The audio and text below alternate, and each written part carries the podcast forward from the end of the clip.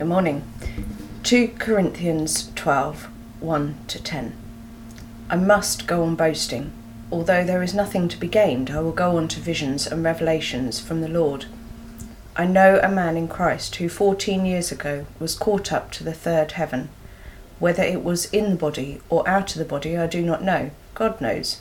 And I know that this man, whether in the body or apart from the body, I do not know, but God knows, was caught up to paradise and heard inexpressible things, things that no one is permitted to tell. I will boast about a man like that, but I will not boast about myself except about my weaknesses. Even if I should bo- choose to boast, I would not be a fool, because I would be speaking the truth. But I refrain, so no one will think more of me than is warranted by what I do or say, or because of these surpassing great revelations. Therefore, in order to keep me from becoming conceited, I was given a thorn in my flesh, a messenger of Satan, to torment me. Three times I pleaded with the Lord to take it away from me, but he said to me, My grace is sufficient for you, for my power is made perfect in weakness.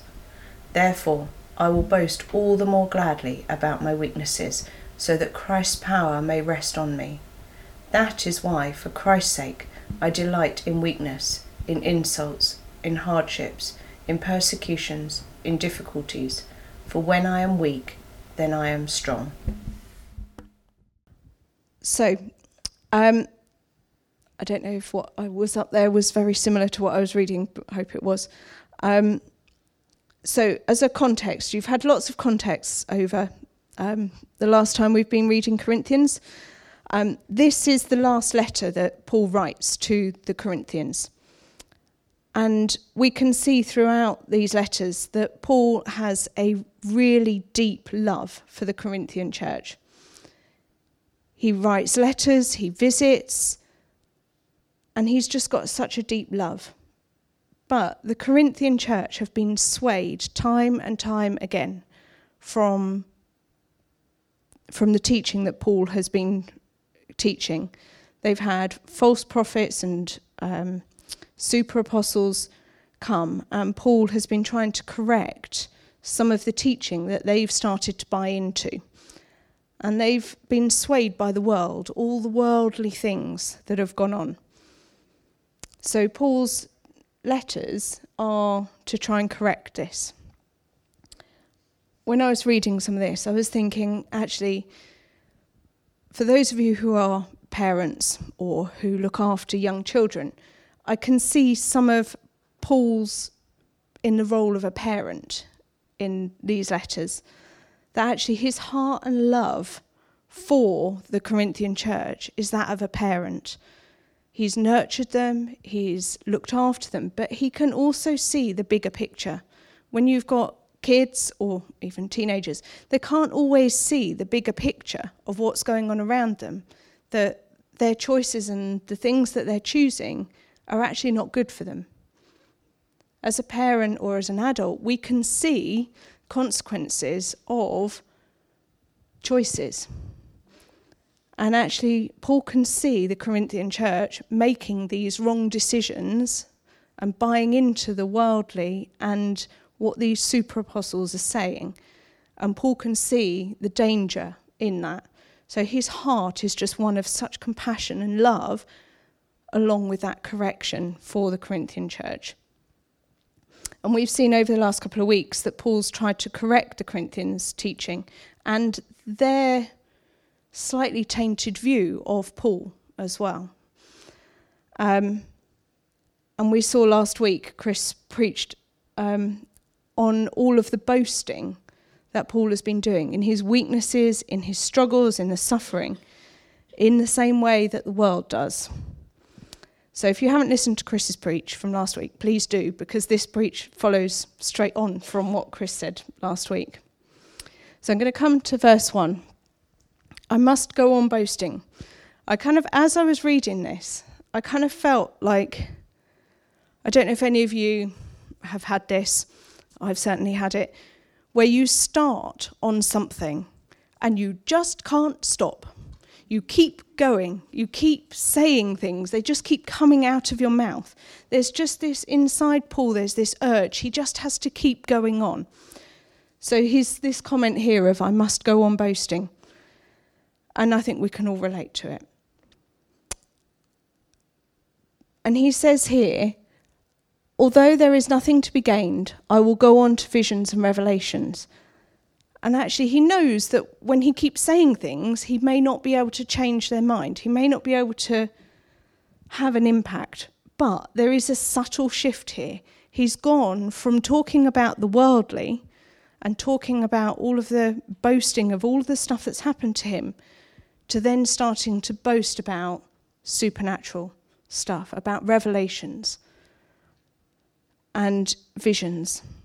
And so there's a shift from the negative worldly to the positive spiritual that he's sort of changed his tact. I don't know if any of you talking to teenagers or kids have done that kind of where you've got to that point of going, actually, I see I'm not making much headway here. I'm going to slightly change tact. Might not work, but we'll see. so we go on, and Paul starts talking about this man who has had visions and revelations. And the commentaries all say, and everything I've read, suggests that Paul is actually talking about himself here.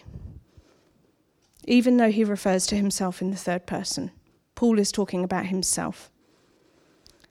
And we know that Paul regularly saw visions and revelations. He regularly had these things. But he's focused here on one particular example which is 14 years before. So it's a long time before that he's chosen to talk about this experience that he had. Now he talks, I'm going to have a slight, not divergence, but sort of slight talk about this bit here. So he's talking here that he was caught up to the third heaven and that he doesn't know whether it was actually physically he was there or spiritually an out of body experience. He just doesn't know. And looking at the third heavens, we all know from the Living in Freedom teaching that the first heaven is this, this physical bit where we are. The second heaven is where all the angels and demons are, where the spiritual realm is. And the third heaven is where Jesus lives now. That's the kingdom of heaven. And that's where Paul was when he saw this vision, revelation. He was in that place where God reigns, that kingdom of heaven. He was there. And I, I was pondering this whole sort of thing and saying, okay, Lord, show me more about this. And it's just, Paul is so, it's so all encompassing. It's so, he's so consumed by this experience that he's had that he actually doesn't know whether it's a physical thing, a supernatural, a spiritual thing, or both, or whatever. It, he's there. And he doesn't care whether it is a physical thing or in the spirit. And I kind of was thinking, okay, we can all relate to Paul here. We've all had some sort of vision, revelation. We can all hear from God. We heard that when Laurie did the School of the Prophetic. We can all hear God. But how many of us actually have been in that place of revelation and vision where we've seen heaven? Where we've seen that third heaven, we've been in that kingdom of heaven place. And we're all on a different journey, we're all in different places. And I can hear some people saying, oh, can we actually go to that third heaven? Can we see in that spiritual place? Well, yes, we can. Because we've got scripture that says we, Ezekiel was there. He saw the throne room of heaven. Daniel had a dream of heaven. And we've got the whole of Revelation. And the big thing is Jesus is already seated in heaven. And God is in Jesus, and Jesus is in us. We're citizens of heaven. We're raised with Christ. We are already in that place. in that kingdom of heaven. We are already there. So we can see. We just need to ask. We're all on a different journey. We will all have different examples, different different experiences. But Paul's here was so all consuming that when he had that vision and that revelation, he heard inexpressible things. There were things that he didn't, he couldn't explain. He couldn't then speak out. One of the translations I was looking at said, things so astounding they cannot be expressed in words. And another translation said, things too sacred to speak. And I think, wow, that's just quite mind blowing to see things in that. But actually, Paul didn't see, he heard. If you look here, we've got, he heard inexpressible things. And I was like, okay, Lord, I'm such a visual person.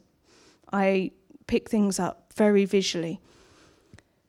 And for me, I was struck by heard. And I was like, Lord, what's the difference between the sort of seeing heaven and hearing heaven? What, what's the difference here? Why is it that he's just heard? And I was having this ponder on a dog walk. And I was looking where I was going, looking at the dog, and pondering this. And then all of a sudden, behind me, I heard noises. And I was like, ah, I get it. Seeing heaven, you only see where you are focused, where you are looking. You only see. Whereas sound is a 360 degree in all directions thing. You can hear everywhere. My kids always used to be quite astounded when I would appear when they were doing something they shouldn't. And then I would tell them to put the snack back in the cupboard that they'd taken without asking. And Benjamin was the only one that goes, How did you know? Because I heard you. I heard what you were doing. And then I heard that noise and I knew what that noise was. So, hearing, you can hear things you don't always see. It's, and I, I think, I was, I was pondering this, I just could see Paul so consumed by the sound of heaven and the sound of what was going on. It was all encompassing. It was in him, it was through him, it was everywhere. It's like having heaven surround sound. It was just that, all sort of every direction, everywhere. And this experience stayed with Paul completely. It was all consuming for him. And this is why he was sort of wanting to highlight it because it was such a huge experience for him. And I think we can have, we all have varying degrees of different experience and revelation and visions. And wherever we are and whatever we see is absolutely fine because we are all different. And there will be times where we have more all consuming experiences, and times where we have just sort of normal everyday experiences and visions and revelations. But the fact we have visions and revelations is the key bit here, I think. So in verse 5, are we?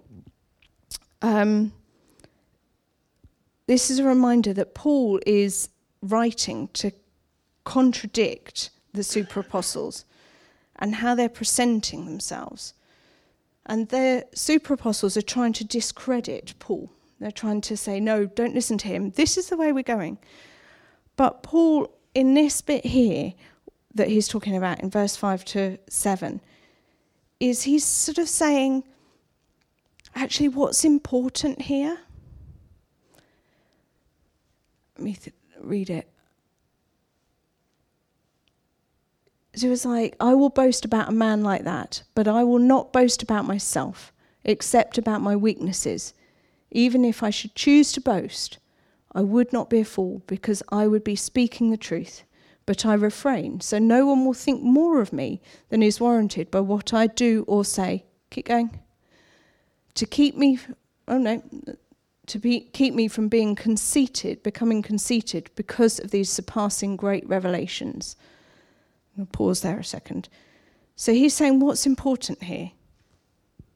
Is it that you're going to listen to people that look good, that present themselves well, but superficially and in a worldly way? Are you going to listen to them? Or are you going to listen to somebody who has this relationship with God, this deeper relationship? Paul's heart is surrendered to God. He's having these visions and revelations. It's a deeper relationship with God. And Paul is saying here, what are you going to what are you going to choose? What's important here?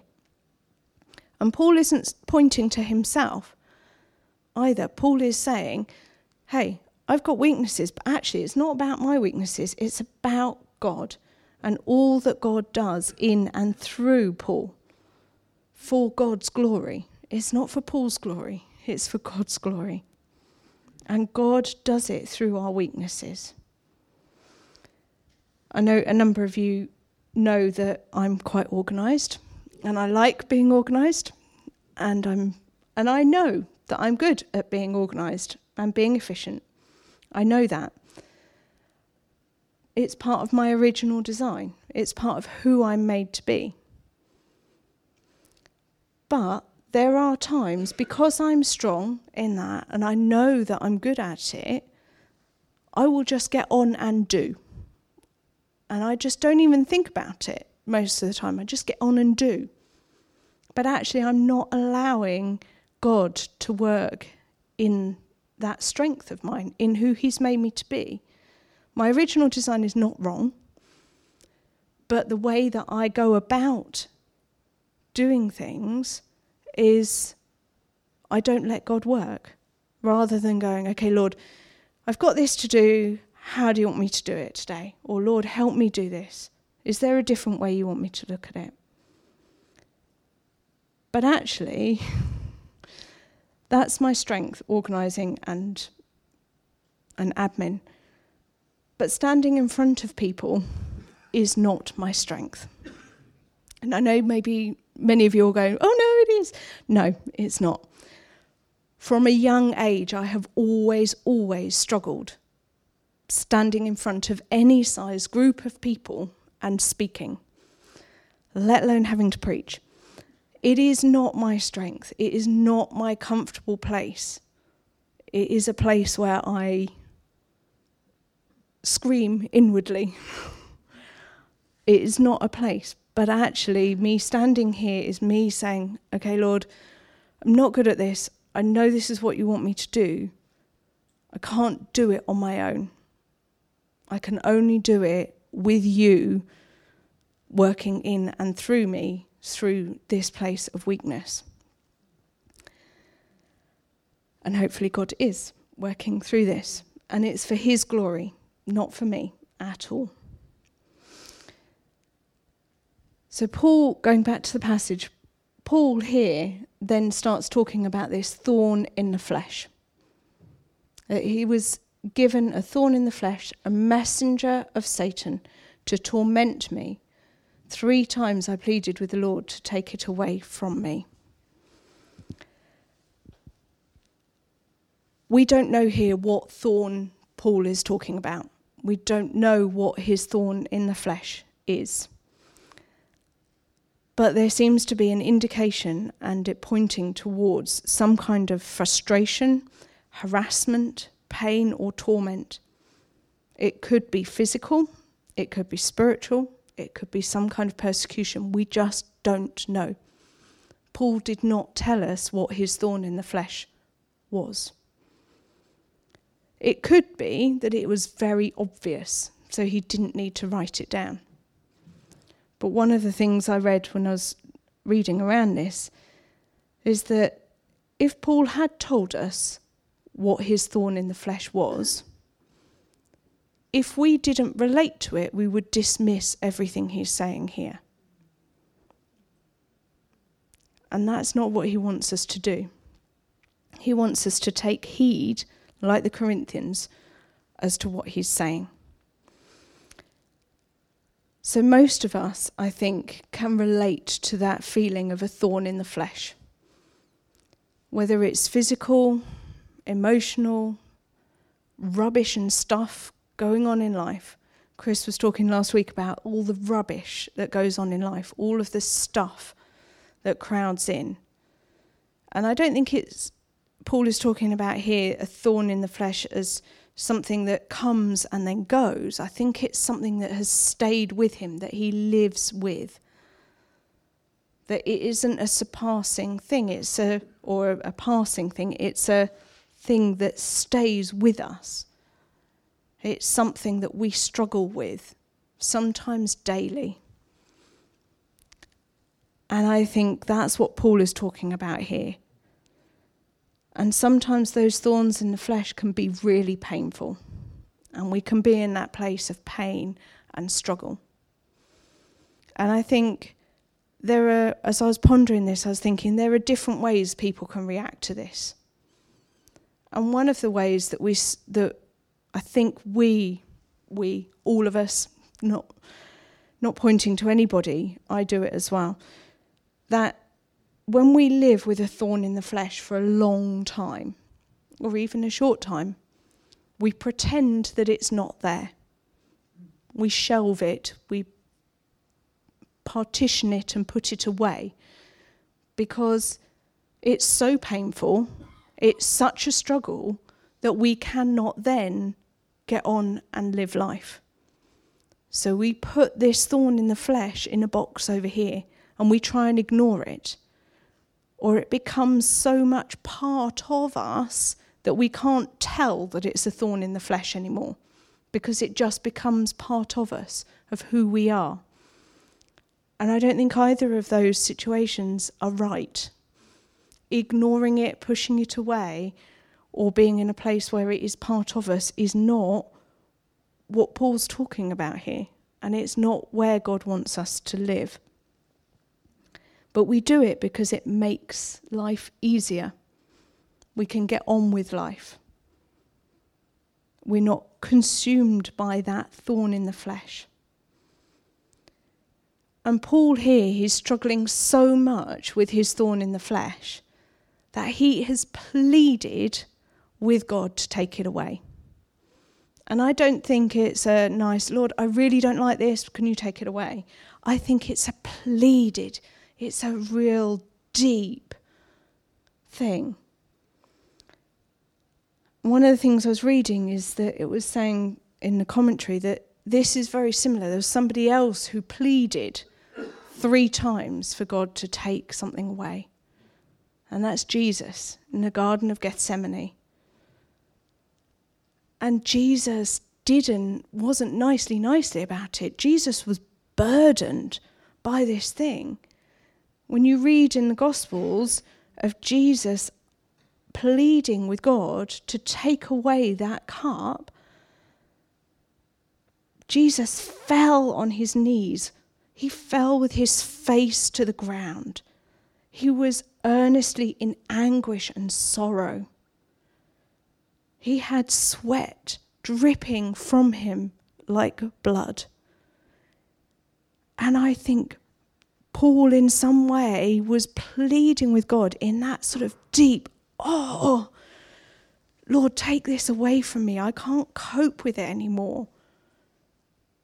But for Paul and Jesus to both be able to be in that place and ask God to take it away, they had to acknowledge that they had that thorn in the flesh, they had that thing.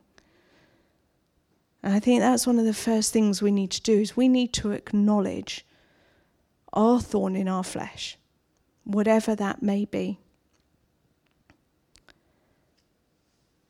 And I think when we go to verse 9, Paul here, where it says, But he said to me, my grace is sufficient for you, for my power is made perfect in weakness. God met Paul in that place. And I think that as Paul was pleading with God, he was in that place of also receiving visions and revelations. When we pray to God, we should be in that place of hearing from Him, whether it's by visions or revelations or anything. When we pray, whatever we pray, we should be hearing from God. And I think God met Paul in this place of desperation.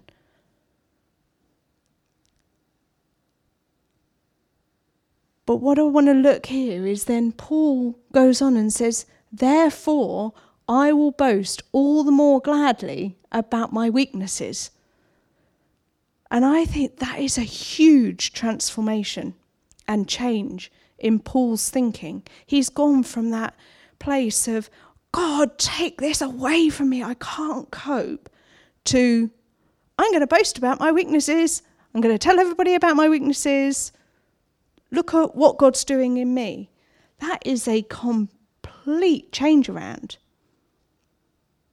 And I think God met Paul in that place of desperation and of anguish and changed his perception on his thorn in the flesh. He's changed how Paul sees that situation, that circumstance, that thorn in the flesh. It is a complete change. And I think in Luke 22, I haven't got the passage up here, but Luke 22, when Jesus was in the Garden of Gethsemane, it says that an angel from heaven appeared to Jesus and strengthened him. And I think similar happened here to Paul.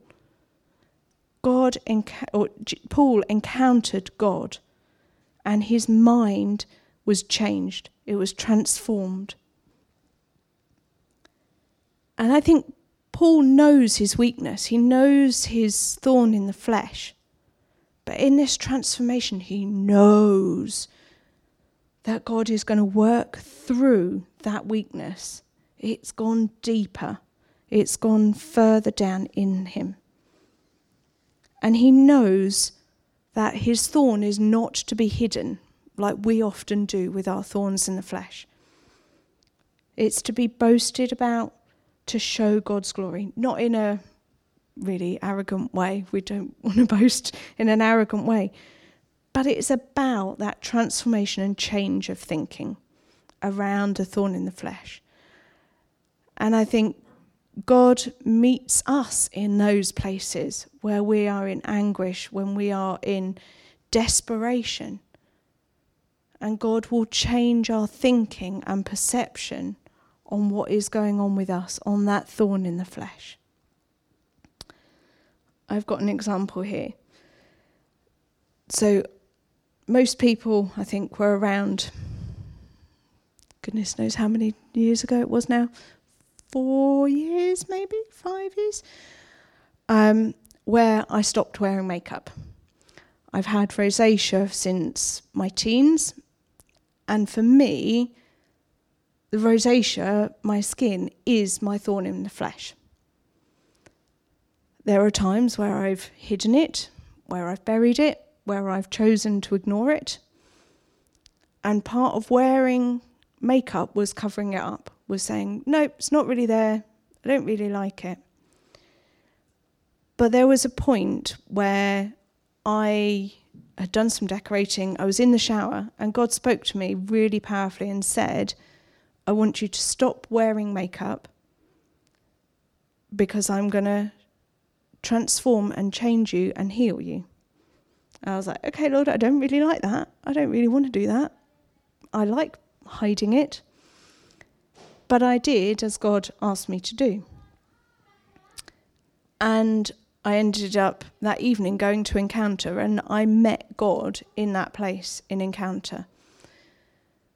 And it hasn't been an overnight thing, it's been a journey where God has changed and transformed my thinking around the rosacea. He has used it many times, but now I don't see it. I still see it as a thorn in the flesh, but I don't see it as a negative. I don't see it as that complete thing that I want to get rid of. Yes, God's going to heal me at some point, fine. But there isn't that same desperation. There's been a complete and utter change and transformation in my thinking around it. And it's been an interesting talking point to people when I first stopped wearing makeup. And actually, I also realized that there were people that were uncomfortable with me not wearing makeup because the amount of people I had suggest different treatments, different ways to help, because it made them uncomfortable. And often, when we start acknowledging and start showing our thorns in the flesh, it can make other people uncomfortable. And they want to change us. But actually, God works in those places because God gives us strength and peace and a changed perspective. It's His grace that is working in us that changes us, and that is the witness to other people. We're coming to the end, heading towards landing in. So at the end here, I will boast all the more gladly about my weaknesses, so that Christ's power may rest on me. That is why, for Christ's sake, I delight in weakness in insults, in hardships, in persecutions, in difficulties. And Paul here is saying, show those weaknesses and difficulties, but in a humble way. Don't be arrogant about it. Because when we acknowledge our stuff, it strips it of its power to diminish and hide us. And God works in and through those difficulties. And those around us see His power, they see His strength, they see Him in us, working in us, whether they realize it or not. Their spirit sees something of God in us. And in this passage, Paul is pointing towards God to His power and His strength and His grace. Yes, we all have rubbish. We all have stuff going on. But God is here to work in and through us, to pour His strength into us, to pour His grace into us. And that is through visions and revelations and that intimate, deep relationship with Him. But we have to come to Him and we have to acknowledge that we are weak and that we need His strength. And in that, we receive His grace, His peace, His power, and His strength. And as it says in the last line here, for when we are weak, he is strong for His glory, not ours.